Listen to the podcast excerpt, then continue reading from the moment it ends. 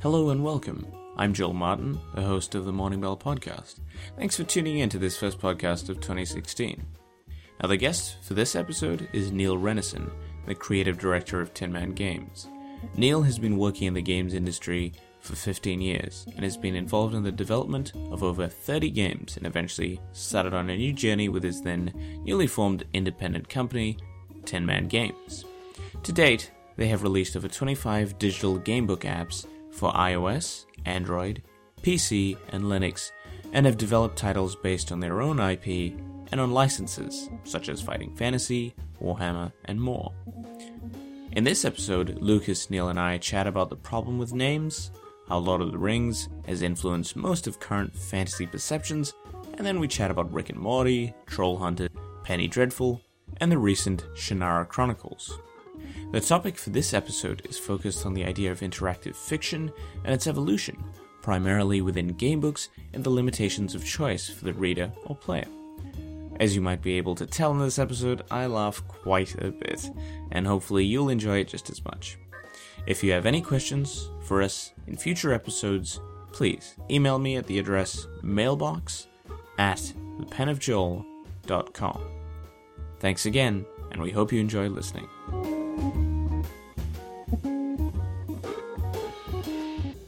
Hello and welcome to the Morning Bell podcast and to the first podcast of 2016. Now, you would think Luke, being the responsible co host that he is, would actually be here. Guess again. Lucas, Hi. welcome to the show. Hi, where is Luke?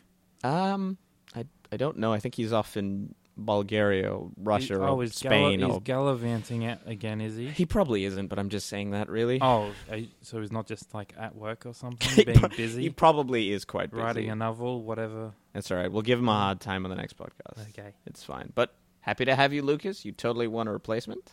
Yay, It was always planned. I'm always the backup, There you go. so it's not. It's a rotating cast. It's a road. Sure. Well, if this happens more often, maybe That's right. we can call it that. You can get away with it. Ro- one person is rotating, really. Mm-hmm. That's fair. Sometimes we're both here. Yes, and uh, That- maybe a surprise announcement is that hopefully we're going to be seeing more people in the uh, the co-host chair in the Ooh. future. you mean we're gonna buy another chair? oh no, we need another microphone too. It's a whole thing. Uh, no, we'll just be replacing you again. That's how it goes, Lucas.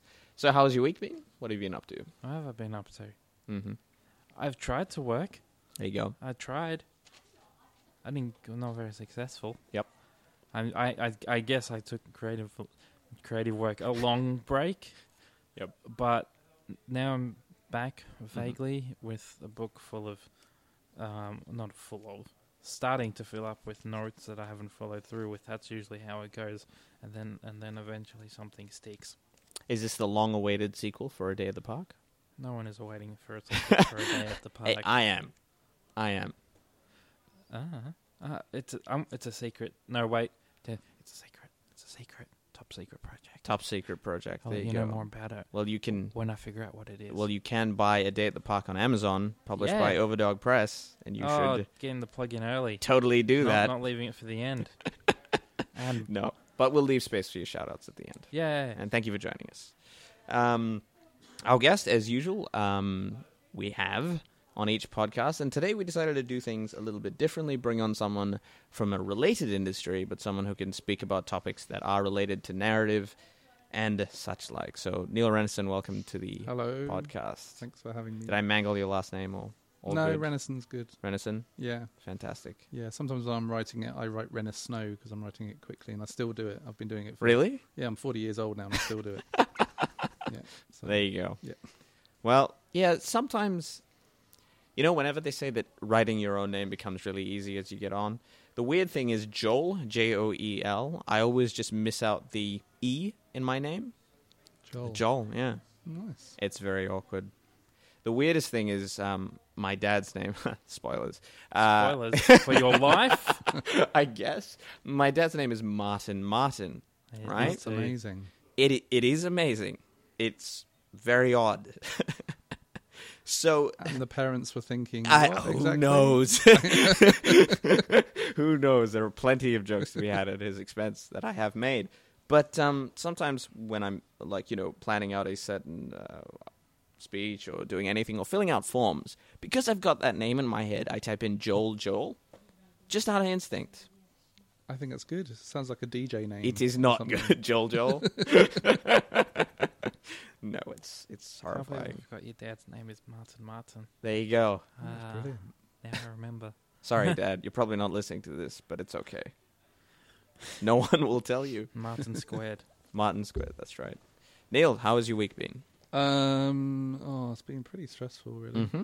So, part of running a small indie company is that you end up having to wear many hats, and sometimes you end up doing the things that aren't the fun bits. And this week I've been doing the non fun bits, which is basically working out royalties for all our writers and contributors that work on our products across multiple different platforms that we sell them on. Mm-hmm. So, um, yeah, I've been had, he- head in spreadsheets. So, but next week I get to do game designing. The fun again. stuff. Yeah, hopefully, if I get done by Friday. So this is the business side of running a business. It is. It's Sounds not, horrifying. Oh, I hate it. yeah, everybody in the office they, they know when I'm in that zone because I, I get a bit grumpy. Do you know what's a key, and this is for everyone, a key to having minimal sides on that business side is to have a product or a company that doesn't make any money at all. Yeah. And then it's minimal. and then it's minimal, and then you won't have. I a don't do company much for at all very for the long. morning bell There you go. because we don't make any money. Can we say it's a non-for-profit I organization? think though? we've made this joke before. Yeah. Okay, what what is actually the um what's the criteria for applying for a non-for-profit organization? There you go. Helping people. I think we help people understand literature, don't we? Except when Help- we talk about Star Wars for an hour and a half. helping people better like can we do helping that sick people helping sick people up and for that. stuff. There you Why go. can with the healing power of books, I don't know. We can't. Can we do something like you know it, you know how this uh, w- uh, what is it called wellness um oh I forget Mindfulness? mindfulness there you go wellness there you go um can't we do something with literature literature and that Literature mi- repeat well J R R Tolkien three times and then breathe in we could do something like that Lucas can you ASMR isn't it yeah we need something to colour into. A map of Middle Earth. yeah I Yeah. think it's a bit Um, intense though don't you think that's that's pretty big. It's supposed to be relaxing. That's little you know I little finicky. Yeah, it's a little finicky with the tons of um, mountains and stuff. You know, it was actually very funny. I was having a chat with a friend, uh, and he said Tolkien, for all his brilliance, when it came to names, like he invented language, like Elven language and all this kind of thing, right? But when it came to names, Yeah. let's face it, Mount Doom. yeah, yeah. Mount Doom's a great name. It's it it says everything. It's it's it's for Doom. Um, Middle Earth is in the middle. Yep, there you Hobbiton has hobbits. Yep. Etc. It's uh, where else is there? I think the rest of the places have good go. Yeah, more- fantasy names. more fantasy Right? names. It's a it's, What's what's not like they called Sauron Mr. Doom or anything. Well, no, the- but the, that you have Sauron, you've got that problem as well because it's your two major villains in your series is Sauron and Saruman. Like, come on, just pick pick another letter in the alphabet and make life easier for the rest of us. Yeah, I guess so. We actually had a, a product we're working on at the minute, and the bad guy his his surname begins with Z. Zed. Zed. And, um, Z. And uh, uh, yeah, we in, wanted to introduce a new character, and we, so we suggested this new character that also had the first letter beginning with Z. And the uh, the license holder politely wrote back and said, "Can we have something else other than Z, please?" so um, we're actually doing a poll on our Facebook page to try and name this character in the next week or so. there you go. It's tough. Sometimes you just have a name that just works so well, but you realize that another character is just too similar Yeah. to that, and you just can't make it work. I usually go with just plain names for, for characters. I mean, I don't write fantasy or anything. Yeah. But I thought I guess it's easy for me. It's like, what's that guy called? He's called Paul, Yeah. and that is John, and that is Rachel. It's, yeah, you can so get it's very away with easy that, for right? me. It's good. The problem with fantasies is like there's two ways of writing a fantasy name. You can go with the whole like I'm going to reference ancient Greek, you know, l- literature and the names in that period or Roman names like Marcellus and you know uh, Anthony and all that kind of stuff, right? And people are like that's cool, but then you like and you know Gabragor from the Mountain of Or I can make up I'm not new even trying. names, Or you basically. can go to the fantasy name generator on the internet, which is lots of fun, uh, which even breaks it down into subdivisions does. of Warcraft and various. seen different- It's scary. it's scary good. Yeah. Yeah, you can It's spend a scary lot of because the time on it. temptation as a writer to use that is great. I've never used that ever.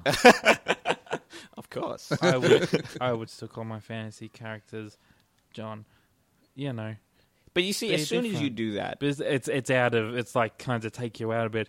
And John, the sorcerer, I guess. yeah, and then you know exactly what kind of humor, like, you, you know. Yeah, exactly. Only humor books. And I'm thinking one recently, one I read called "Off, Off to Be the Wizard" Mm. by Scott Meyer, and I believe that Grand Wizard's name was Martin, and they all had that because they were all from the modern time, and it was a humor book, and it and and that worked. Yeah, yeah, yeah, yeah. but you know, yeah, if you're doing a s- real high fantasy, you don't want you don't want Steve, you I- want Goga the Buddha from from Heathen World or Yeah, whatever. and sometimes you can take it seriously, and other times you're like, wow, that's actually, that's a pretty good name. Uh, the thing with, um, what is it, Dune, right? Like, I Mm. guess they can get away with it because it's science fiction, but like Paul. His name's Atreides. Paul. Hmm, Yeah. yeah, but sci- eh, science fiction. I mean, it's still based usually based in something something resembling our Western- world, w- Yeah. Western Earth, world. So there are poles, and the the aliens And aren't John Mm. Paul- Carter. Yeah, exactly. But the aliens aren't called Paul, are they? No, they No. are not. No, the aliens get the fancy names, and That's the true. humans is Paul. I think, uh, yeah, I think science fiction can get away with names more than fantasy because if you do fantasy, people will accuse you of being a Tolkien ripoff, which is fun. What, what, but most fantasy Originates from derived yeah, from- from- modern fantasy today is basically the, you know the grandchildren of Yeah. Tolkien for the most part. Yeah. Um, And then you have, I mean, the, the, the issue then is then you have the D and D era of the seventies and eighties, which then tropes everything. of course, So all of a sudden, there's giant rats and Yeah. animated skeletons running around, and then yeah, Yeah. we get fantasy for the next two hundred years. and, and I love it. you know, it's it. I was I was having a conversation and I was saying that there is a, and we're going a little bit in depth here, but why not? There's a there's a break where you can you want to always keep your readers uh, safe. Uh, where when you introduce them to a world, you never really want to make it too alien from what they're used to, because then they become frustrated with the material and cannot wrap their head around it, and so therefore stop reading uh, or don't buy your book. And then there's the other side of making it so um, I forget the name, ah, I forget the word that I'm trying to use here, but it becomes so. Um, it, it basically Kind of dry, or it it's too referential, I guess, to the to the works that have come before. Mm. Yeah. And um, Basically, you need to have read fantasy before to understand what's going on. yeah, exactly. It's like, and here are elves. You know elves. Exactly, Mm-hmm. and, and this is the thing that I was having a problem with because I I'm just going through uh, a series of um, books recommended, and they were saying like you should read this and, and see what you think of it. And I read is uh, Dwarves is the series by Marcus Heitz, um, and I've been putting off reading it because well, dwarves as a race don't necessarily interest me very much. But I thought, hey, I'd, I'd like to see what they do, maybe reinvent um, a little bit. And though I hate commenting on something that I haven't finished Mm. because your gut reactions aren't often the How most far into accurate it are you? for like 50% of the way through Of what the series of the book? first book um Oh, okay, fair enough. so you know Reserve comment. yeah it's it's i guess i can give like general of, uh, what i think of the book and i think it feels like and, and this is not a um derision against the book but for me anyway it feels as if the book was designed uh to fill the gap in the lonely hearts of tolkien fans where when they finish reading everything by tolkien they're like man i just want to read more of that stuff and then they read dwarves because pretty much everything operates on the same principle dwarves mine. They hate elves. Uh, you know, they're greedy for gold. They are Tolkien But it dwarves. depends how, you- h- how was it set up. Was it assumed they had? It, uh, what was it all assumed? It's like they, ha- and then they swore at the elves. You know they hate elves, right? They do. yeah, it was it was given to you in a lot of exposition. Like there's there's big chunks of exposition in this book, a lot of telling, um, and it's and it, it it it basically sets the scene very early. It's like, well, I'm Tolkien, and, and this is my and this is the world, and perhaps it differentiates itself more in in, in the books that follow after. Mm, But for now, it's it's a little too samey for me to to get into that. I think mm. It's amazing. I read the Silmarillion for the first time just a few fantastic months ago, book. and I've been planning to read it all my life. Yep. And and eventually, um, I thought this is it. Mm-hmm. I'm going for it, and I went for it, and I did it. And um, it's the amazing thing about that book is that it doesn't like because you know the first half of the book's all about you know the elves, and Yeah. the coming of the elves, and it doesn't actually. I- I don't think. I mean, I could be wrong. It doesn't actually describe what an elf is at all. Yeah. All it, all it describes is these beings that, Mhm. that do this thing, and, and and you only feel a difference when you suddenly start meeting men yeah. or the humans, um, because and then that, then you feel the difference between them because the the, the humans are, are, are very earthy and Yeah. very described in, in a certain way, and you suddenly realize that the elves are this mystical Mm. thing essence. They're they're almost godlike. Yeah. Um, and yeah, that was lovely to read. That was lovely to read that at my time in life when Hmm. I've done lots of fantasy and I'm, I work in fantasy Yeah, all the yeah. time because it was a real breath, breath of fresh air. It was, it was yeah, lovely, beautiful. it's interesting because I think even though people um, uh, produce work that are very Tolkienized these days, the thing that I love about Tolkien is not the surface elements of what he wh- what Lord of the Rings is. It's all the stuff that like uh, goes into it, and and that's the idea why I like Tolkien is he's a fantastic wordsmith. He doesn't have to give you concrete images. Uh, he gives you um, very ethereal images of what you might think it is, right? He doesn't actually tell you what they are. And a lot of our perception of what Tolkien's work is now is influenced by the films, and then we just can't get those Probably images. said of another way that this. kind of- Yeah. that that kind of very Tolkien-esque fantasy because because that was basically a whole nother way fantasy stemmed from from the movies Mm. Yeah. and then of course then with that you do have that concrete image you know and the dwarves are Orlando Bloom and Mm. the hobbits have you know Did you say they the are- dwarves are Orlando Bloom?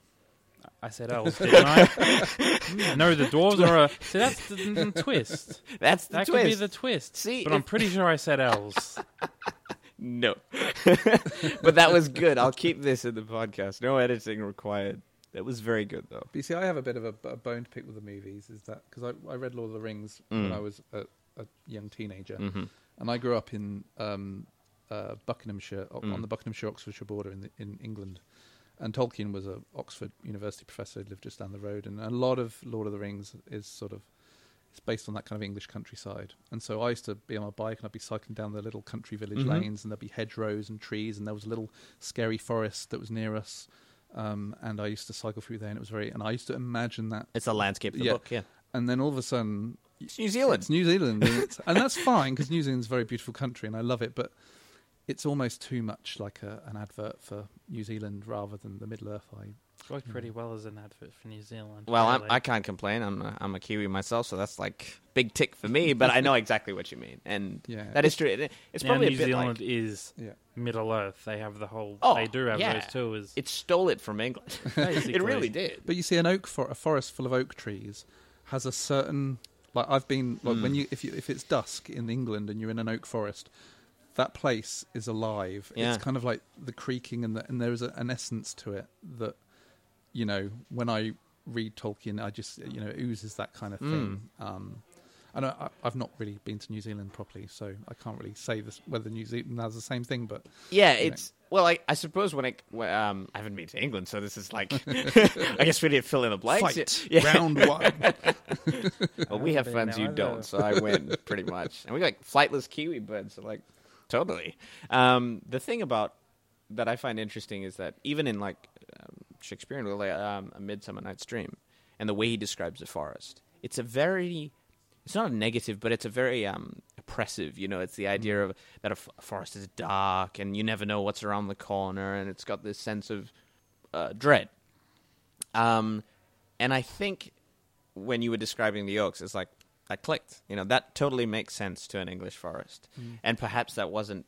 Well, I guess we got CGI for it though in a wetter workshop, and uh, Yeah. um, but but still, yeah, I, I can see that. Everything Also, just felt like- a bit too lush. yes, There's something quite dowdy and a bit overgrown about England. yeah, like it's a bit rough and It's in the- ready. it's the old world. It's Yeah. also a logistics thing. How much space? How much space is there in England to film a I don't know. fantasy epic? I, I think you could. I certainly think you could. If you can film it in Croatia, Solomon can can, uh, can be filmed in Croatia. Um, Yeah, I but think you could I'm make do sure in there's an- England. oh, I'm yeah. glad they filmed it in New Zealand because I think it's uh, you know. It's a- Oh yeah, look, it's- it looks great. So it's not, But, the uh, weirdest thing, and I know we're going on way too long about this, but still I keep going, is that recently Terry Brooks, um, he wrote the Sword of Shannara and Mm, that mm. series, and they were they're filming and They've got just- a TV show. now, yeah, right? the Shannara Chronicles on MTV. Who Great. knows? It's on MTV. But um, so uh, M- MTV decided to produce their first fantasy show, and they did. And I was doing some research, and I found it was filmed in New Zealand. And I sort of scratched my head for that moment, and I thought, and I think um, Aragon was filmed in Canada and New Zealand, if I'm not mistaken. So in many ways, I feel like fantasy is New Zealand now, Mm, which is a little bit sad um, because Great for New Zealand. i- it's it's good for New Zealand, but and I've got no problem. I mean, I I mean, just for the go Kiwis, for but like the, for the for the for the tourism is probably what am I trying to say? fantastic. Money for the monies because they got to give them monies. Yeah, well, the New Zealand's got to make money somehow. Um, and in, in Solomon Kane, uh, Robert E. Howard's work, basically, and I've talked about this on the podcast multiple times, but the film was filmed in Croatia and not in England. And again, that's a thing that was deeply embedded in Solomon Kane is, you know, the dour setting of a Devon um, landscape. Mm. Saying Croatia isn't dour. Well, it, it's got the rain, which looks great and all in the cinematography, but I wonder if that's just like it's a bit of uh, there's something lost when you take it out of the setting that it was intended for. Is it just Mm, I agree. I guess that is where it's places filmed. I mean, sometimes it's logistics. I know it's a bit, I don't know, a bit trivia. The latest Mad Max film, I was just about to mention, you know, not filmed in Australia, filmed in Namibia, because for the first time in how many ever years, where they were filming, it rained and there was flowers and stuff. so Wouldn't it work didn't in look that it, did, it didn't look like a desert. So they had that's a bit at weird. great expense to have to move everything over to somewhere that actually looked like a desert. really. I didn't Yeah. even know the story. It I thought wasn't- they it just was- decided to. It not wasn't film like, hey, so we got this Aus- Australian classic, yeah, film in Namibia. well, obviously, no. They they they planned on filming it in the Australian desert, Wow, and then it rained. and then it rained, and it just I'm sure it would have looked lovely, but not the post-apocalyptic wasteland that was required. For Yeah, too many Oh, Mad Max. flowers for those angry-looking guys. Really, one flower is too many flowers for a Mad Max I agree. setting. Unless it's a very interesting postmodern shot where they like a character dies and then you pan down This and is you the see one a flower, flower left next in to the world, and they just someone steps on it. it. Yeah, that's right. It's the ice age no, moment. someone runs it over with a motorbike and That- then sets it on fire. and then you got the Mad Max title, cr- you know, Yes. shows up on screen. Let's move swiftly on from a very elongated intro, uh, but it was interesting. Um, and talk about film, TV, and theater that we have watched during the week. And Now, I know what you're all thinking, and that is probably we are going to spend two episodes talking about Star Wars because that's what we did on the last show of last year. Now, to clarify, the reason we did that last year is because I had never seen a Star Wars film in my life. It was something that I wasn't I didn't grow up with American pop culture very much. I grew up with westerns, Dean Martin, etc. So it was a very weird moment when I watched the Star Wars films and realized that I didn't like a lot of the last uh, episode. You basically, even though you came to it later, had most of the same opinions of most people. Pretty much, So you're like, this is oh, this is different, and I was just thinking like, no, that's what we all think. yeah. We know those prequel films aren't very good. pretty garbage. Uh, and the one thing that I didn't finish last year was that the the last of the original trilogy, which is episode Six. six. Um, and that no, was wait, the hang E- on. Of the original, Yeah, six. six, and that was the Ewoks. Chihuahua. Oh my goodness, I was appalled. I Called I was appalled. It was not a very good ending, in my It was opinion. originally supposed to be a planet of Wookiees. that would have made a lot more Yeah, sense. and I think for budget reasons they couldn't, for whatever reason. Really interesting. I yeah, I was not a fan. Um, yeah, a- and again, most people aren't. It's like great movie, not the best ending. Yeah, not great.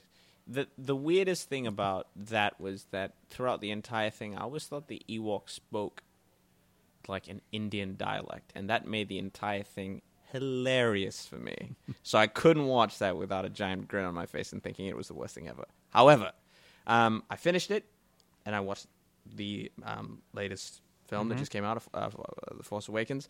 The reason I don't really want to talk about it too much this week is that basically next week's podcast is an analysis of the film and what we think about the idea of popular media and you know uh, what do you think the film did and about J.J. Abrams and how he directed the film. So we're not going to go into it too much today, um, but we can definitely talk about it to a little extent, I suppose. I just think now you've seen Return of the Jedi, you need to watch Caravan of Courage.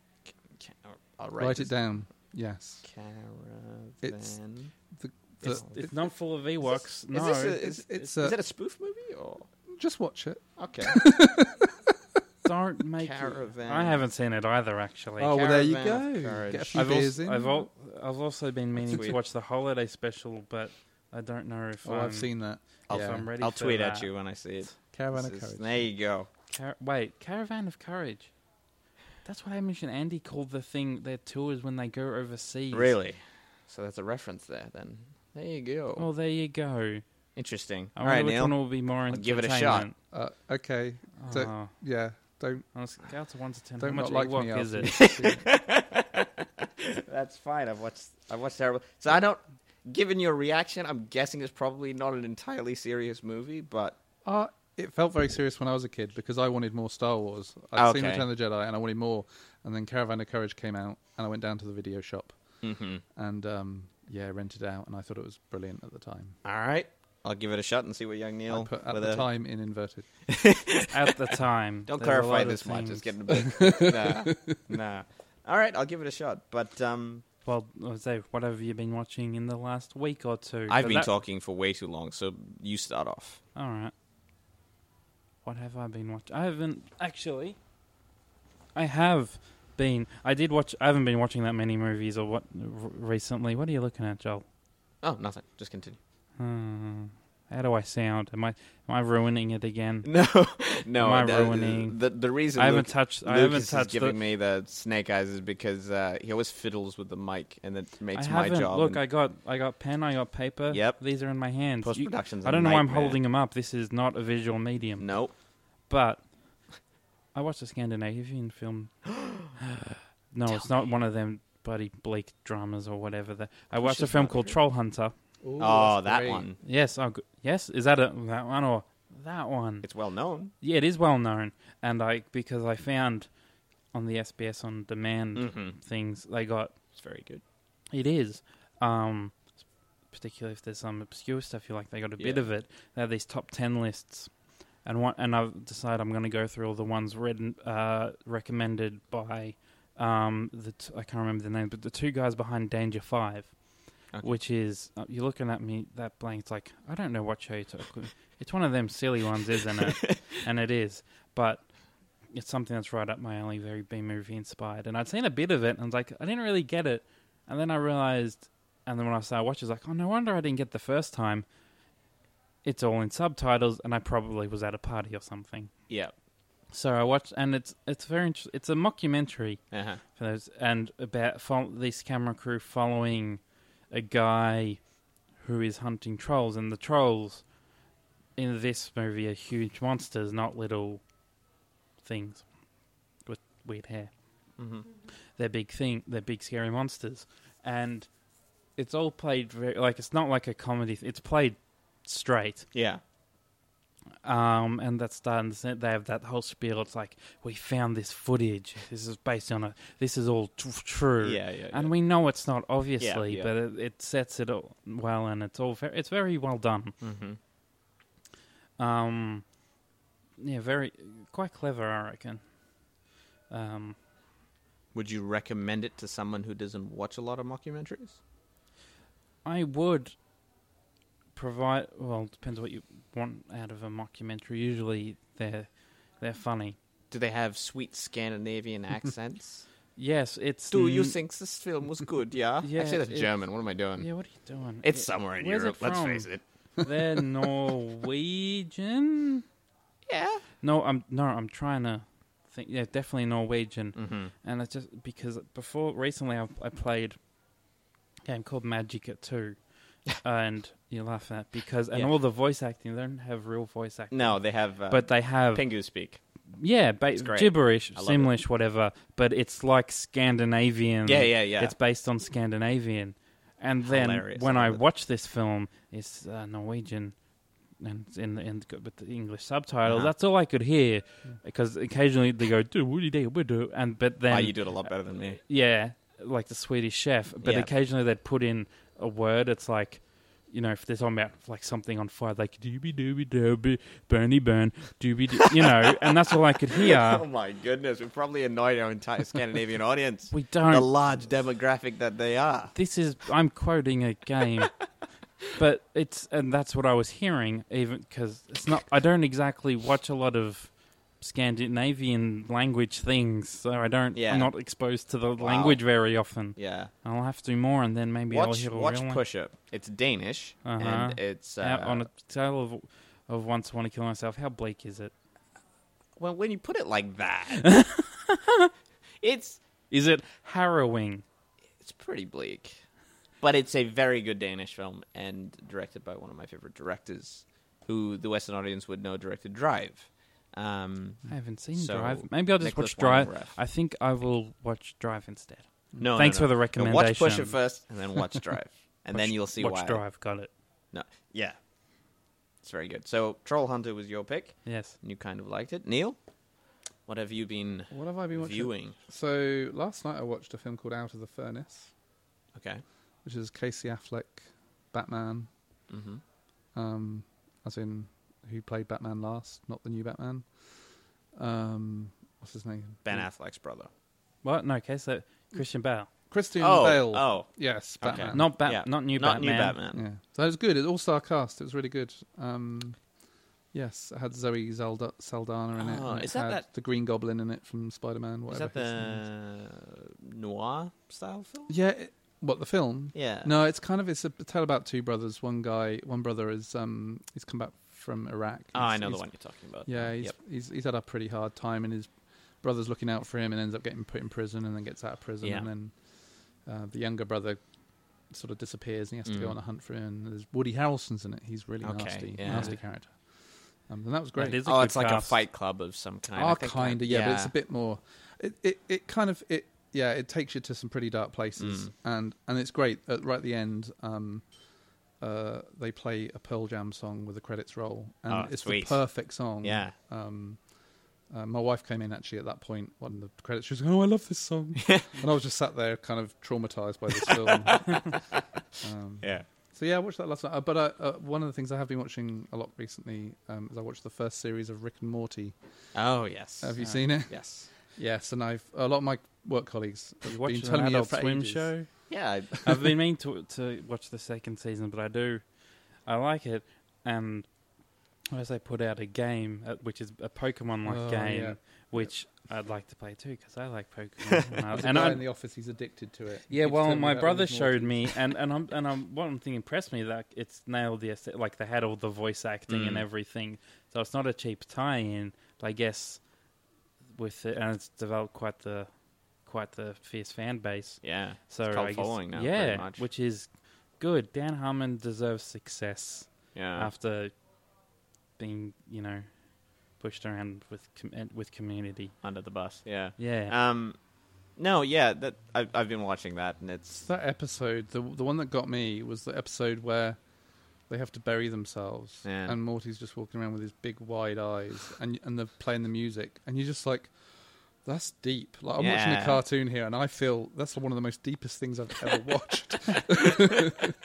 Yeah. There's a big um uh I think there's something about those kinds of shows that like it's odd. It's that dissonance, right, between the weird antics on screen and what they're actually saying. It's a bit strange. Hmm. I- and Archer, to a, to a lesser extent, was a bit Yeah. like that. Well, one thing that really nails is, um, and it's, oh, it's coming, it's coming back this week. The Vent- Venture Brothers, which is, um, it is, you know, got that crazy, um, Adult Swim humor, and it's Mm. got the, the the um, I get the uh, superhero piss take, but it's all like some very heavy, um, storylines and, and, and characters like who have changed they've changed so who changed so much Mm. over the course of a, of a season, even over multiple seasons.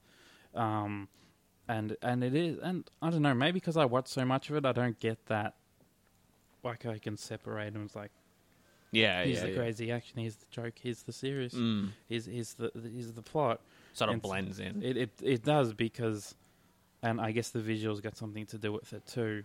Venture Brothers, it's can be a fairly fairly violent ki- Mm. um, uh, TV show. That's that's the one I'm thinking of. Mm. TV show, but it's got that Hanna Barbera style animation. I think I think I appreciate um, parts of Rick and Morty like I did with Archer simply because I don't watch a lot of it, and so when I find something like that, it's it's, Mm. it's very fresh to me. So I'm Mm. just like I appreciate this. Well, there's not. I guess it, there, well, there's not. An, well, I know it's not been out long, but there's not another Rick and Morty out Yeah. there. There's, uh, Like, and there's not another not another Archer. yeah, Um, so it is. They so it's not just to you that it's fresh. It's still yeah, it, it, it's f- just in general, and I Yeah. guess you, even if you don't watch a lot of animation, it's it's just a good show is a good show. Yeah.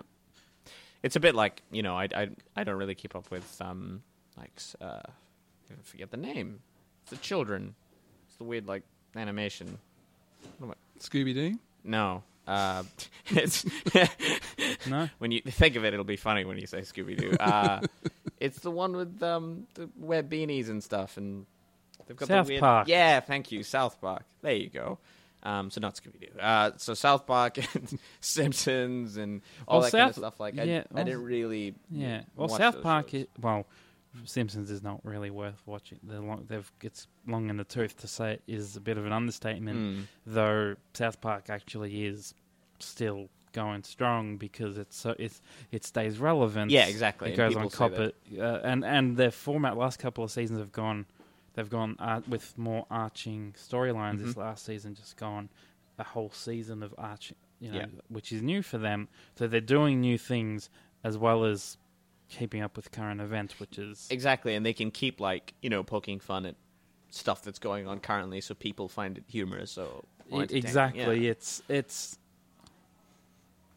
yeah i mean the simpsons as uh, i don't like saying it's like oh it's not very good even because it's so part of my you know Culture. culture Like and growing up, developing you yeah. yeah growing up it's just so much of it is ingrained i don't need the dvds it's all in Yeah, the, the lines are in there pushing out things that i should remember yeah. said it's just The Simpsons, uh, but it's not like I haven't watched an episode of it in a few years. Yep.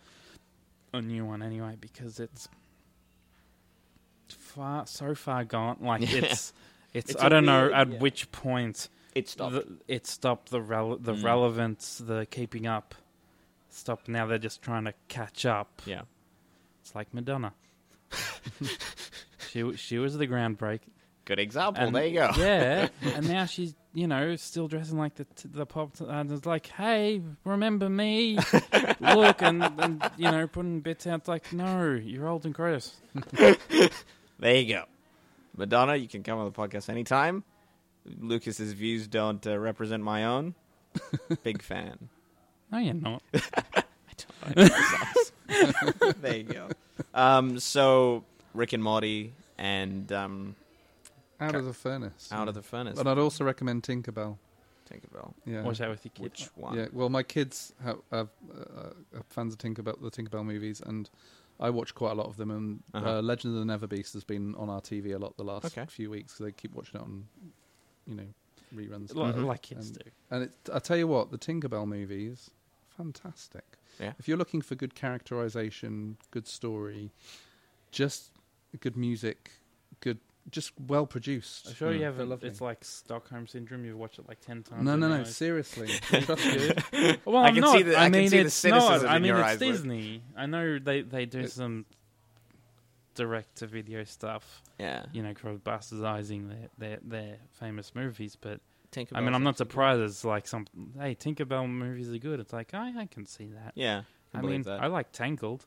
I actually was a went good to one. see Tinkerbell and the Pirate Fairy at the cinema twice, and I can't even say that about Star Wars. when, when, yet. when yeah, right. relevance. When did, when did that movie come out? The Pirate Fairies. Yeah. Um, so the latest one was Never Beat. It was the one before that. So it'd be about 18 months ago. Really? Yeah. I didn't know they came out in the cinemas. Yeah, I Yeah, was they- just they about come to out- I say- mean, I don't have is it like a small short release female or- children, but Oh yeah, I mean it's it's the, the thing with kids films is they put them on at certain times of the day, so they'll have them in the holidays. they'll come out, right? and then they okay. have them at certain times. So interesting. um, if you're not if you don't have kids, then it, it's something actually, that I might did not notice get that the- it was. I think it was last night before we are looking at possibly going to the movies. and we We're looking at searching for the good dinosaur, and I've heard that was Yeah. I've seen that. yeah. yeah, see that Pixar.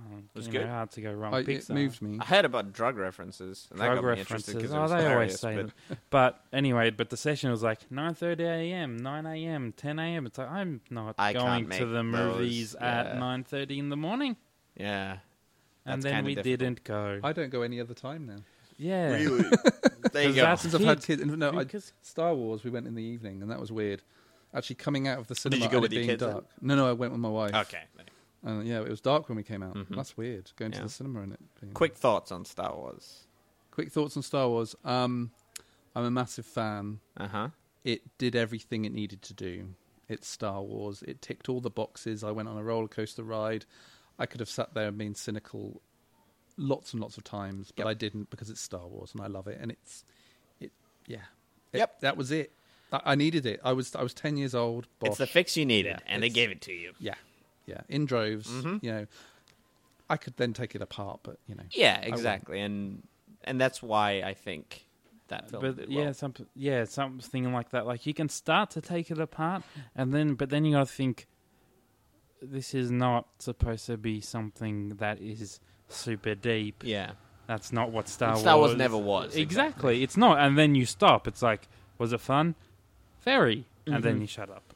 See, the interesting thing is next week because Luke is coming on. He has an incredibly jaded view of it because he was a Star Wars fan, and this is the kicker: an expanded universe fan or extended universe. Oh, well fan. then, yeah, the Timothy What a Zahn loser. novels, so then yeah. there's I a lot visit- of resentment. Um, there, I think. I'm I, gonna- to be honest, I'm going to give him the stink eye the whole podcast. Exactly. See, see, in my opinion, extended universe was always a playground. It was never really meant to be anything that serious that they were going to keep going with. So I thought that when they killed it, I was like, eh, are people really going to cry over this that much? Apparently, some do, yes. and I can understand why it's fair. But I I also could never realize get that- into the the books. Yep. I couldn't. yeah. I think young that me George couldn't Lucas anyway. wanted to create a universe without him being completely involved, and it was great for a lot of people that they could write within that universe. So there you go. But sadly, it doesn't exist anymore. I, I can't have an opinion on that because I've just moaned about Lord of the Rings, New Zealand. So I don't know. I, I, I feel they're different. Wait, Just is a next little bit. podcast we're gonna have a guest or other topic, or is it just gonna be Luke on a soapbox talking about Star Wars? For It's an all hour? right. You know the funny thing is because Luke's not here, I can actually rag on about this a bit. and the thing is, I realized throughout the whole of last year's podcast, this is a bit like a recap of a recap, right? That I cut Luke off ninety percent of the time, and I felt really bad about it because the Star Wars episode was the kicker. I was like, "All right, Luke, I'll let you go on about it." And five minutes into his conversation, I cut him off and then made a point, which is really sad. But I'm sorry, listeners, if you're a fan of Luke's opinions, because apparently I cut them off way too much. I hope you'll Did forgive he me. point that out? No, somebody else did. A listener. Yeah, it was like, oh, We get emails from listeners. yeah. And then it's like, oh, you actually cut Luke off a lot. And I was like, I'm actually really sorry about that. This happened. Who said this? It was Mel, one the poetry editor Hmm. of the Morning Bell, saying, "Oh, you need to get on to you need to you know get the second edi- uh, issue into into print copy, which I've been working on." Yep. And um, and it's like yeah, pe- it's the thing we've heard most about. It's like I haven't heard anything. We get emails from things. Yeah, people from yeah, I do. It's like why does no one t- email me? You're out of the loop, Lucas. There you go. They're cutting you off slowly but surely. The weakest link. At least, I mean, positive, silver lining. I don't get anything, any bad things. Hey, if I you don't- get no feedback, it's pretty good feedback, in my opinion. People like what you're doing. You just keep doing it. Talking about bad feedback, segue.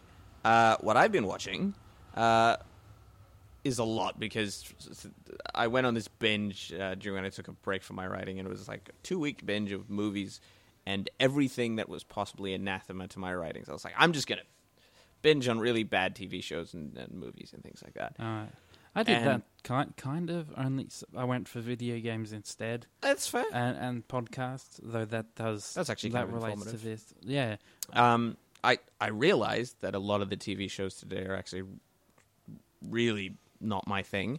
Uh, but one particular thing, and we, we were talking about this um, uh, at the start of the show, is about the idea of people uh, referencing material that's already quite popular and then trying to recreate the same formula. Um, and that is the Shannara Chronicles, which I mentioned very briefly. It was written by Terry Brooks, and now it's an adaptation by MTV. MTV being uh, primarily focused towards, um, I guess, teenagers. For it's the a most teen part. demo. Yeah, It's teen, teen and people who demographic. love trashy television. pretty much. Uh, harsh, but yeah. Um, and the thing I is, look at my girlfriend who loves that stuff right as I'm saying that. and the thing I don't know. is, Have when, you ever seen Teen Mom? no, that's I'm missing out. I think. that's the uh, that's more their audience, the people who want to see filmed train wrecks. yes. This, however, is meant to be a fantasy epic, and uh, Meant to based- be, eh? and uh, it's filmed in New Zealand. So there you go. So it looks nice. Sorry, Neil. That's fine. Uh, it's- Love New Zealand. You're from you're the one from New Zealand, Joel. yeah. Um, and uh, the the issue I find with it is exactly the problems that you expect. Uh, it's it's a teen drama, which isn't bad in and of itself. Only when it's done in a way that has been done multiple times before. There's no real surprises with the characters. They all look gorgeous. Maybe I'm jealous that all the guys look that good, but like honestly speaking, Sexy model saying sexy things in, in love triangles with sexy ladies. you And- just described the plot, Lucas. Have you been watching? no, but my mum's been watching vamp and and dad I also have been watching Vampire Diaries and uh, and I've been catching bits of it when I've been there and and and that's I've just described the plot of the vamp Yeah. Vampire Diaries. Well, I think you described Sexy also sexy the love There's a lo- triangles there's a sexy and, love and, triangle and drama drama. and sometimes vampire shit is going on, No but vampires only yet. sometimes. Okay, and sometimes dragon stuff's happening. There's bad orcs and things. Oh. Orcs. There you go.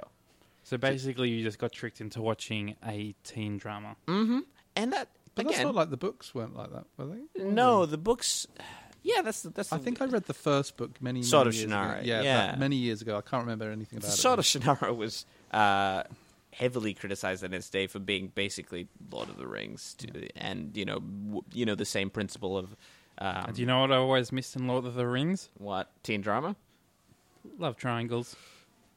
I mean, there was the thing there Oh, was, that you know, with exists in it. Frodo, with Sam, and and Smee, and and whatever. But I mean, apart from you know, Oh, Silmarillion had a bit of that.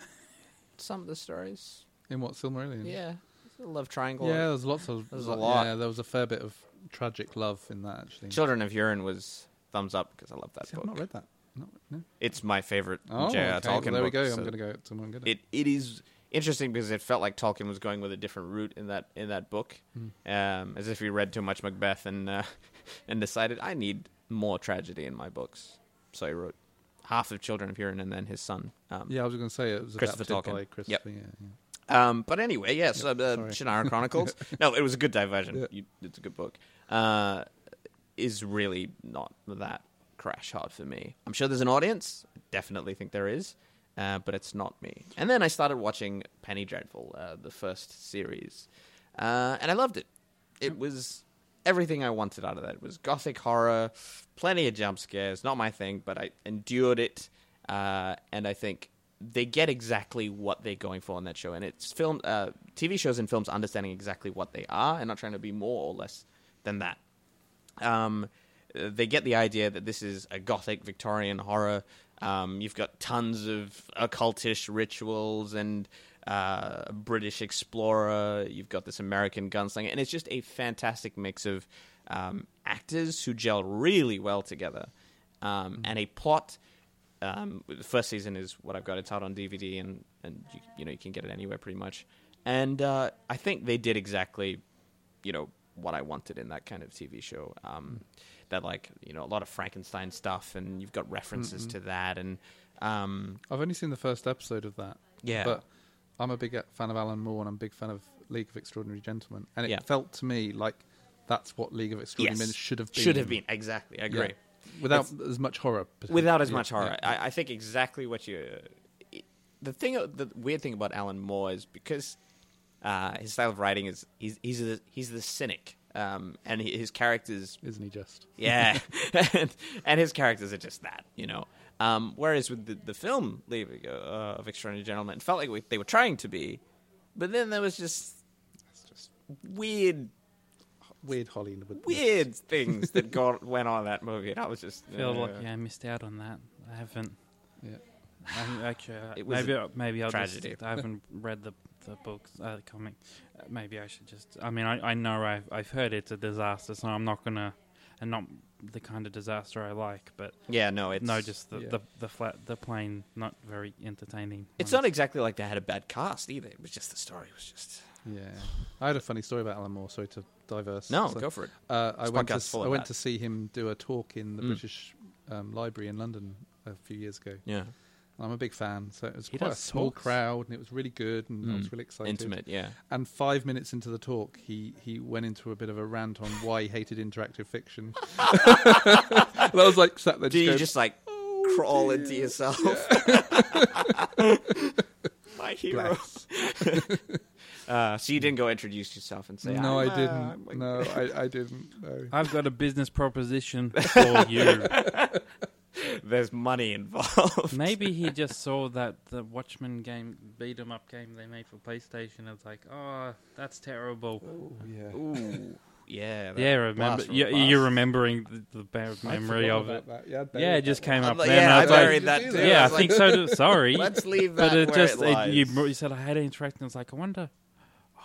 Oh, Remember that? probably Remember that, shit Watchmen game? it's I think, and I and it, it's interesting again tangent, but when people see a piece of media and it done so badly, they just have a stigma against it, and perhaps that's the same because like Roger Ebert himself, you know, uh, when he was critiquing films and stuff, he he thought games were rubbish. You know, that they were just not good pieces of uh, of literature, and yet he was open to changing his opinion later on because he was like, okay, I saw examples. of Because it. he's good at what he does.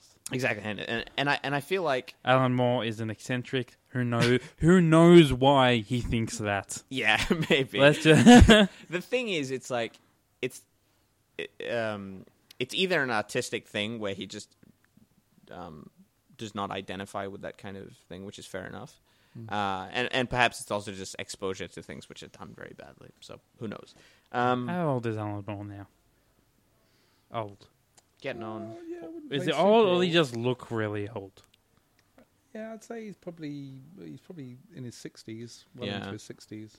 Old enough that he could possibly not understand technology.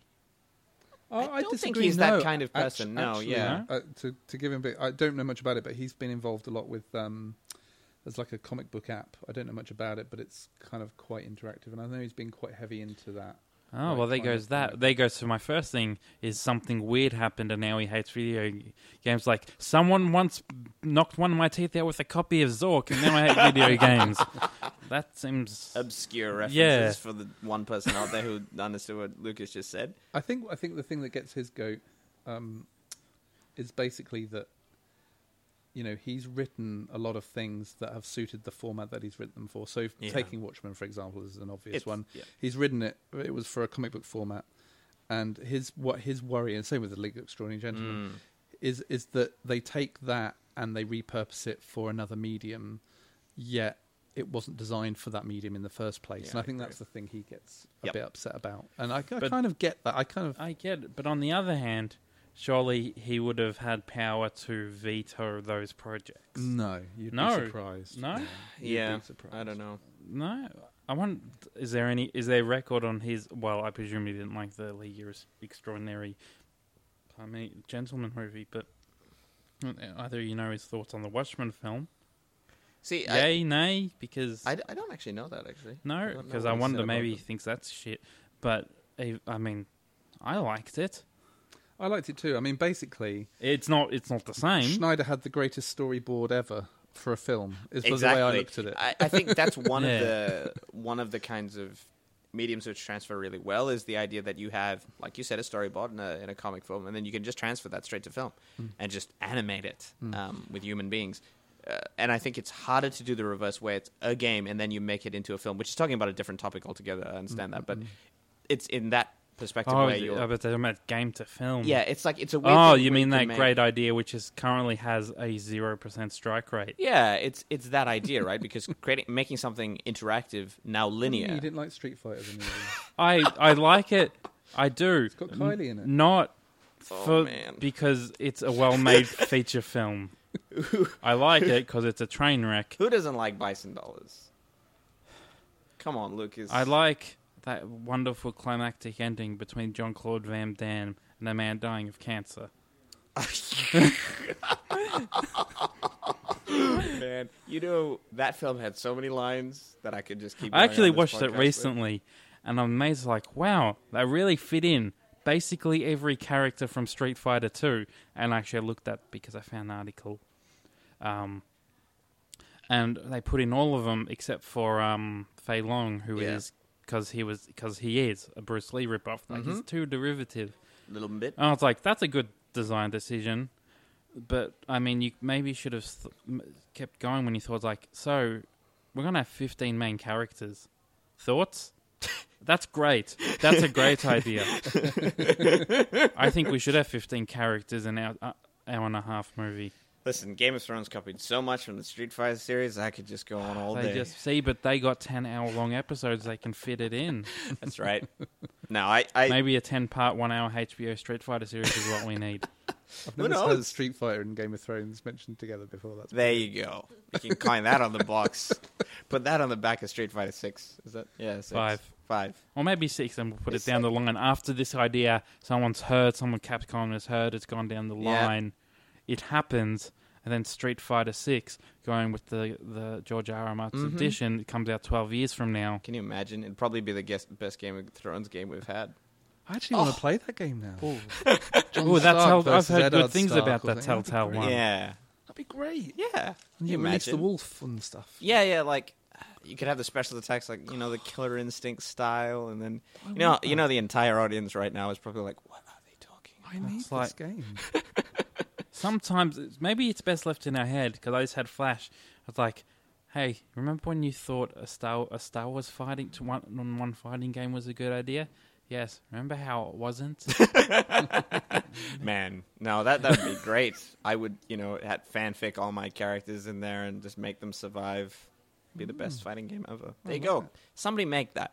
I, I'm gonna send some emails out to. There Matt. you go. That's for free Capcom because someone from that company, Japanese Yeah, company, Capcom, listens Tim and to us. Games yeah. will And be to- well up come- for doing that. The dream collaboration. Now, then you could take it a step further and make a game book adventure about the fighting game. I could do, or like- I could do just the fighting game and make lots of money. That's Maybe, maybe that's a, probably good. Talking about yeah, that's a good segue. Now talking we've about just gone. interactive fiction. Yeah, this was this is all to a plan. Yes. Um, I like it. the the the whole reason we invited Neil on is one because he's charming and he's good looking. Besides that, We needed more English people. we need more English people. I agree. I think we've had how many in the past? One? Did we? Ooh, I don't know. I'm There. guessing here. no. I should know this, but I don't. I think our quarter of English people was not. I filled. think we don't. We need our, more just our quota of accents, Yeah, that's think. true. which is low. Mine is the monochrome of all accents. You're from every, got bits of your ethnicity is a bit of everywhere. And Exactly. you My have- accent's from nowhere at all. Lucas is Australian, so we needed a bit of that old world coming back to the podcast. so we got All Neil. right, governor. You know that's actually a really bad Cockney accent. I know. Yeah. It's weird doing Yeah, accents. Hey, So I, when you you're I on- didn't grow up. In, mate. I didn't grow up. in Something London, about so- shrimps. Am I doing my bit right? No. Some shrimps put shrimps on the barbecues and It's Bobby. shut up. Blackface is fine. I mean, what? Copyright Australia. There we go. 2012, 2016. Um, so let, let's get right down to it, Neil. Um, and that is, it's it's interesting to me that, well, uh, while narrative has come a long way since you know the good old days of fantasy when we could read a book, pick it up, read it, that's it, that's, and we can't interact with the story. And that is, for the most part, how people think of narrative today. It's a linear fashion. Um, games are growing uh, much more, I suppose, in the accepted media uh, that people actually um, have a, a greater respect for that medium uh, and interact with that medium and produce work within that medium. There is, that is a little bit more. Um, oh, how should we say, less traditional as as it goes on. So games have changed in the same way that literature changes all the time. Um, I mentioned uh, a couple podcasts ago that Luke and I were involved um, with a video game, and that process was enlightening to the both of us and how that works. But this is a little bit different because you're not producing video games in the most traditional sense of the word. You're producing game books. So, what is that exactly? What is this idea of mixing traditional fiction with an Hmm. interactive ability? So basically, game books are kind of originate from the early 80s, I guess. Mm. So, you know, back into the 70s, early 80s, ki kids didn't have video games, Yeah. really. Um, what video games they did have were simple home computer systems, your Commodore 64s, your Mm-hmm. Yep. ZX Spectrums. So, um, you know, suddenly game books were available. And what a game book was, was basically a story where you got to choose where you go in the story. But more importantly, and this is the, the catch, they were gamified stories. So you created a character at the beginning, you rolled dice to have stats. So you had strength and health and all these things which are very familiar to, to gamers now. Mm. And you had an inventory so you could find items and you could only go into certain parts of the story if you had certain items and certain things. So they were kind of like my early and probably my earliest introduction to proper adventure games. Mhm. Um, um, and they were again um, portable. So I would go on holiday and you know be in the back of my parents' car driving down to somewhere where I knew it was going to rain all week because that's what it did on holiday in the UK. It just rained and um, yeah, and so we used to have these books and dice and pencils and whatever and and and that, that was my like my Nintendo DS I Mhm. guess or my my iPhone or whatever. Um, and so yeah, that's the original thing. So that's kind of how they originated. Um, they were our gaming fix for that Mm. sort of generation. Um, yeah, and and I guess as time's gone on, well, what happened was is the rise of the video game sort of into the early '90s m- to the mid '90s kind of killed off the game book, and game books disappeared, and they were very kind of uh, very very niche. super Yeah. niche. Because most people imagine that, well, you can just do it on a screen. Why do you need the, the pages? Exactly. Yeah, and there was, you know, there were still people still writing stuff amateur, dark corners of the internet. There'd be gatherings of thirty-year-old men who would, con- you know, share stories and whatever, and and that was great. Um, and then uh, as as the ebook arrived, and then you get the iPads and various things, and then it, it became. I mean, f- f- from my point of view, the reason I I started this whole journey was it seemed like I, it was time to bring this stuff back because you could read a game book on an iPad like you would a normal book, and you wouldn't have to carry around dice and pencils, and and the audience now are mature enough to understand what an adventure game is, Mm-hmm. so you don't need to explain that Yeah. um, because the whole idea of having stats and making a character and taking that onto it Yeah. is just commonplace now. Mhm. So, so it's a perfect marriage, really. So that's that's essentially the evolution of game books, I guess, in a nutshell. yeah, that's right. Mm. And the actual content of said game books were primarily fantasy, weren't they? Like, that was the, well, at least how it started anyway, with the um, fighting fantasy books. Um, Yeah, yeah. And then expanding from there. Um, I remember there was a book, and I just cannot cannot think of the author. and it was such an obscure theme. It was on the Battle of Culloden, uh, and As in the Scot, like yeah, Culloden, like Yeah, that- yeah, oh, yeah. right, okay. and um, yeah, probably ma- mangled that name. And you played a, a- a Scottish rebel. This will probably be a John Sutherland game book. He did a lot of historical. Yeah, Kind of. that's right. And yeah, it was fantastic. And you know, after the Ian Livingston works, that was what I did. And I was like, "Wow, this is fantastic."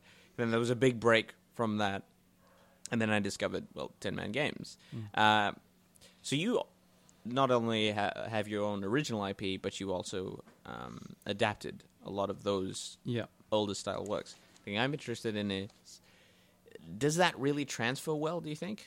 Straight from, you know, stuff that was written 20, 30 years ago. Well, it's really interesting. So, Game Book Adventures, which is RIP, which you just mentioned, Mm-hmm. um, they were written for an audience that had grown up. So they'd read Fighting Fantasy in 1980 Blip Mm-hmm. and had grown up and become 30 to 40 year olds. And it's kind of like what their memories of what fighting fantasy was, but for them. So Mhm. a lot more wordier, um, a lot more epic in scope, um, bigger, way bigger, um, uh, a bit more mature. So, you know, a bit more violence, a bit more sex, I guess, Mm. a bit more alcohol in there than you'd have in the things. And then, and then the funny thing was, is then we got the fighting fantasy license, and Yeah. then we we're re- we were actually then weirdly going back in time and re-releasing these Yeah. quite, um, I'd guess, almost simpler Yeah. stories and narratives. You know, it would just be like you're an adventurer. There is an evil man living in this mountain. Yep. You must go in there and kill him and steal Mhm. his gold, Yeah. and you meet monsters on the way. Yeah. Whereas our game book adventures were like, you know, one of the books is about you being taken into slavery and, Mm. and all the political ramifications between you escaping that and, and the, the relation between two countries. Mm. And, and, and, you know, it was quite epic in scale. So, you know, we, ha- we had to kind of juggle this, you know, walk this fine line between these kind yeah, of. because the adventure book was maturing Yeah. in a way. Yeah. Because the the audience was Yeah. maturing, so they were expecting content that they would see in other media as well. But you've got, but at the same time, you know, you got something like Fighting Fantasy. You know that the audience is, even the audience that's grown up, they still want to be ten year old. It comes back to that Star Wars thing again. Mm. Uh, yeah. They do exactly what if if a thirty five year old guy is playing one of these books that he played when he was ten. mm. You know, he just wants to feel like It's a he was nostalgia 10. It's- trip, yeah. yeah, and nostalgia is a massive part of our Mm-hmm. marketing and everything.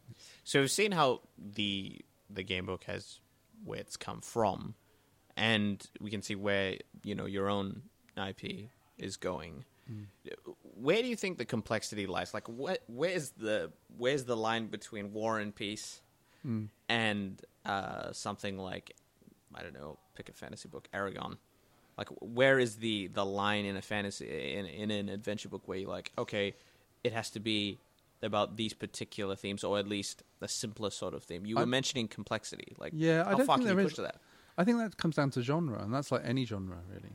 Yeah, So if you've got some, if if you want to, you know, if you want to write a game book based on War and Peace, then it is possible to do that. Mm. It would just be bloody big because the amount of choice you'd need. yeah, Basically, the more, um, the more intelligent you try and make something in interactive fiction, the more complexity Yeah. you need to deal with all the possible outcomes. Because in a in a in a kids kind of fighting fantasy book, the Yep. options are very simple. Mhm. Yeah. So, um, yeah.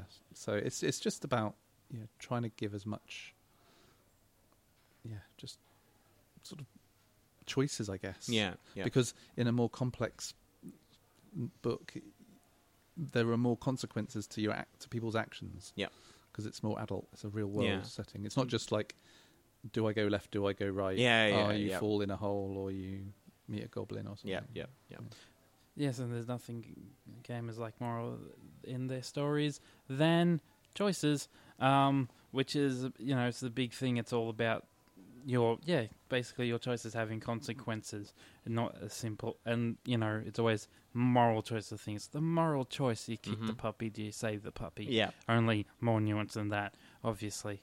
Sometimes it's not. Sometimes but- not. but you know, they they in these books it, it's and I there's the advantage. It's more book than game, uh, which is good obviously because you, you're able to get a nice hefty story out of it, even if it is a more of a simple fantasy, like this fighting.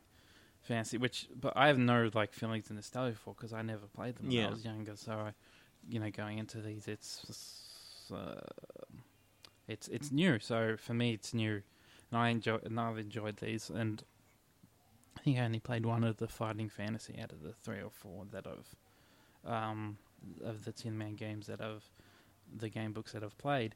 But it there is yeah, it is very um, varying. Like uh, there was one, uh, there was, it was called uh, Zom Zompocalypse. That I was on Apocalypse Zom- Now, Apocalypse. Yeah, yeah, that's a And yeah. the first time I went through it, it was very quick because I did everything. It's like, what would I do Yeah. in the zombie apocalypse? What I would do was be very sensible, and the story ended really quickly because I just escaped. And it's like, and now, and the end is like, you're now free from the zombies. It's like, well, go me, but Yeah, there you go. I kind of want to read more of the story. So I That's went actually back really and funny. like, I'm going to be reckless this time.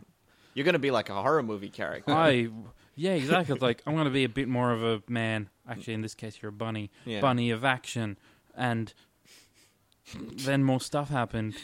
But sensible Hmm. Lucas is fine in a zombie apocalypse. Yep. He is, he is, he is not getting bitten. He is crawling in a He hole is somewhere just- being safe. He's just leaving. He's piecing out. He's good. Mm-hmm. exactly. And and as short as like that, pre- like that was really good. It's like, oh, I actually it happened when I was playing the the Hamlet adaptation to be or not to Yeah, be. That's right. As well because I did. I didn't do the mistakes. I thought, what happens if I don't do any of the mistakes Hamlet made? What if I don't do the thing? What if I'm not, you know, suspicious of suspicious of everyone? What if I just be sensible. You know what happens? He doesn't go mad. Everything gets sorted out with words. No one dies, and that's one ending. And I think I played through most of the endings in that game Yeah. by the end of it.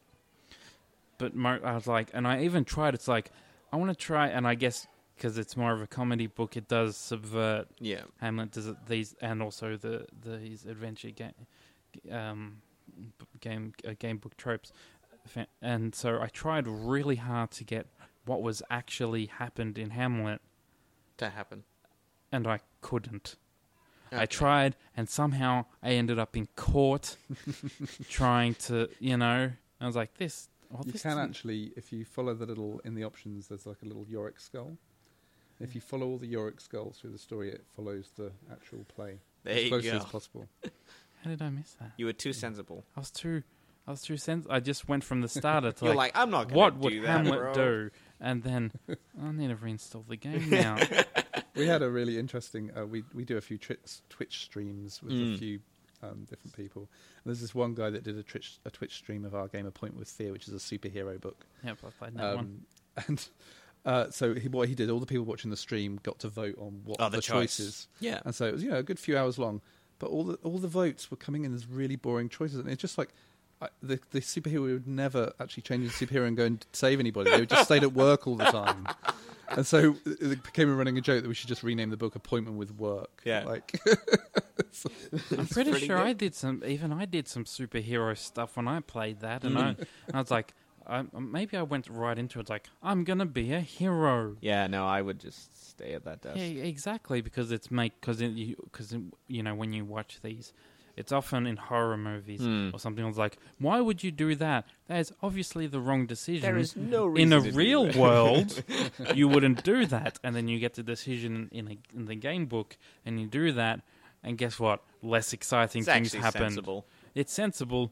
Nothing exci- really exciting happens, obviously, because you've been sensible. See, there's an, Now go punch someone. there's an interesting question that arises from this, and that is the idea of false choice. And the idea that if, and this is a thing that's been critiqued to high heaven from games uh, to adventure books and everything, and the idea is that um, sometimes uh, you can give a, a player or reader, depending how you call them, i you give them the idea that something happens, but really it just loops back to another, another choice. Uh, and sometimes that choice um, is irrelevant to what happens uh, at the end of the story yep, is that something that's i suppose you try and edit yourself from So yeah, that's a really interesting point, and it's something that it's a thing we wrestle with all the time because ultimately, you cannot have every choice lead to every choice uh, to multiple not choices that lead to possible. because otherwise we'd be writing a book forever. yeah So you do have what we call bottlenecks where things feed back in. uh, And, but one of the ways we've tried to combat that is by adding in levels of agency to the choice. And we have a, a system in our technology called filters. So a good example of that would be, for example, let's say you're in a bar and you meet somebody and you get chatting to that person and you're making choices of, of what you're the questions you're asking that person. Let's say during the course of the conversation the person at the bar tells you that their daughter is has been unwell in, in hospital. It's a piece of information. It doesn't impact the, the, the, the story, the narrative. yeah And let's say the story then goes on, and you meet this person later on yeah we have the ability now to place a filter in there, which just says something along the lines of so if you ask that question if you find out that information a piece of a little piece of information gets picked up in the code Yeah. that says i know that the daughter has been unwell Right. then when you meet that person later on we can just insert a little line into the conversation that just goes oh how's your daughter by the way Yeah. and by adding those little moments of of um, uh, it, it gives it basically the the reader feels like they own the story Mm. because they've got that information They experience that. and the narrative is unfolding Yeah. for them Mhm. based on their choices Right. and that's a really powerful thing that i think you know we try and we've tried to do a lot more in our more recent releases and we'll do a lot more in the future Mm. so it's not necessarily about the choices itself it's about giving the the reader the feeling that that's theirs they own that Yeah. um, and I think that's the most important thing. It's that agency of, yeah. Fantastic. Lucas, any final comments? We're near the end already. Yes. It has been a while, It hasn't has it? been a while. Um, I'd like to thought, um, wonder what your thoughts are about the um more recent kind of nev- other narrative heavy, heavy games, your Telltale stuff, and your your um stuff like Gone Home and and that which are telling which are also very much non-traditional games, but with uh, the main focus is telling the story. Yeah, I mean, all of those things are great. Um, s- some more so than others, and I think. Yep. Look, it's again, it's people wrestling with that thing which is interactive fiction and trying to make it as accessible Mm-hmm. as possible and try and do new things with it and take it in new directions. We've chosen to stay more traditional a lot Yep. Mm. of the time, but other people do clever and interesting Mhm. things with it, and I think long may that continue. Really. Yeah. yeah. Um, I, th- I sometimes think some things look like there's a lot more going on than there actually is. I Like agree. Telltale sometimes can uh, wow you with its visuals and stuff Mhm. when actually, and I look in there and I think, wow, that's not as complex Yeah. as ours. Yeah. Yep. No, well, well, no. Story-wise, it, it, it isn't. It's Mm. Um 'cause because what they've gone is they've evolved from your point and click adventure, Yeah. point and click adventure games to where you've kind of they've streamlined it. So it's not so much that it's a more complicated tale. They're not Yeah. telling a more complex tale. They're just telling one, but without, I guess, what's what's the word? With better pacing, with better Yeah. and and I think that's one thing I like better that you're not you're not getting, having to take half an hour on a hard, hard puzzle to get to your next bit of story, Mm. which I know s- it's not that kind of thing is not for everyone, but you're right, it's not like in terms of the changes. It's more smaller things than I mean. There are the big moments, but you know it's the big moment. It's the big moment Mm. that that okay. This is going to change the story. Yeah. Um, but, and, and and it's possibly less li- noticeable Yeah. when there's more, but it's still its own kind of.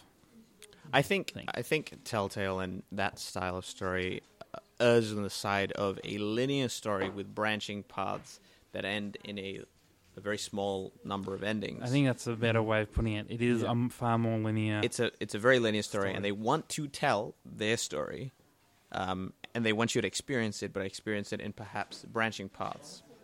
And I think that's good. Um, I certainly think it's uh, i- if you like the story they're trying to tell, then you like the game. yeah, If you want to tell your own story through that, you, you just can't. It's just not that. Um, and I think uh, on another on another basis of how um, uh, the Chinese Room um, does its production in uh, Amnesia, the, the second one anyway. I can't, I can't remember the subtitle, and also in the um, Everyone's Gone to the Rapture.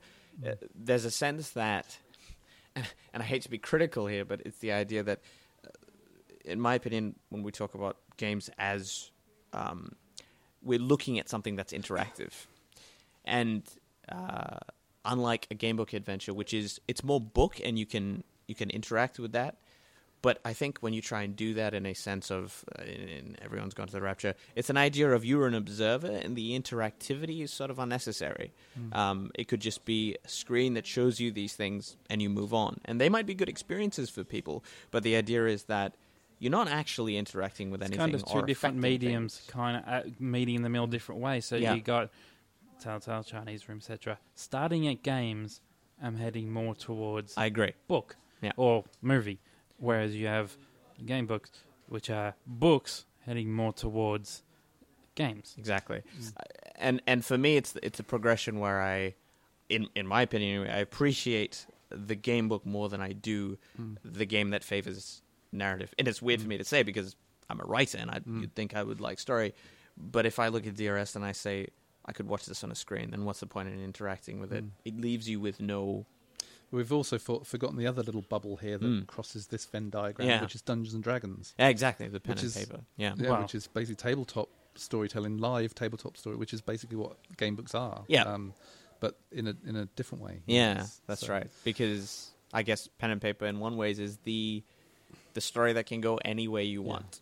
Yeah. In fact, what- our latest uh, game book that we're working on, we've actually got metal miniatures. Yes, this is which the are Warlock digital, of yeah, Warlock uh, of Firetop Mountain, yeah.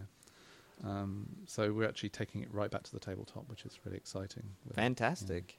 Well, it's been great to have you on, Neil. Thank you. Why don't you tell where people can find you on social media and Ten Man Games? Yeah, well, we're at timangames.com.au is our blog, which isn't updated as much as I'd like. Um, you can also find me on Twitter at, at timmangames, and we have a Facebook group, funnily enough, called Tim and Games. There you Um, go. So yeah, Fantastic. Lucas, what have you got coming up, and where can people find you? What have we got coming up? Nothing. Uh, no, we there's It's going the to be stew. the yeah, creative Well, there's stew. going to be some change to the Morning Bell. Yep. Uh, redoing websites and such and such. Now that will be. That's starting to be in the works. Mm-hmm. Mhm. There'll be notices. You'll notice when, say, the website is gone, and then it's back somewhere, and then it's back. Uh, um, and you can find me at, at Lucas DeQuinzio. Learn to spell it yourself. It's not that complicated. No. People will get it. Um, for for a name you can spell even easier. It's at the pen of Joel. There you go on Twitter. Um, you can find what I do there. I'm basically tweeting bi- about the podcast. That's pretty much it. Um, and I'm falling into a habit where I'm tweeting about my daily activities, which is getting a bit scary now. Oh my god. I know. I'm falling, Lucas. You got to pull me back out from the. Stop talking Darkness. about breakfast. I haven't done that yet. Oh. There will be a time when that happens. Um, so to follow my ramblings, you can follow me there or um, thepenofjoel.com. For the Morning Bell, you can follow them at themorningbell.net and at the Morning Bell on Twitter.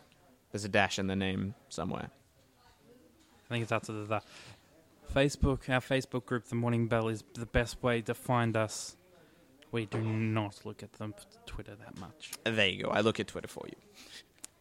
You're better off contacting one of us Yep. with your grievances. That's or right. praises. That's right. You can tweet at us. You can talk to us about the podcast. Or tweet to us. Be nice. and compliment us on our brilliant accents and getting someone who's English onto the podcast. Thank you for filling that quota, Neil. no problem. All right. Thank you, ladies and gentlemen, for listening. See you, We'll see you on the next no, episode. That's terrible. Have a good one.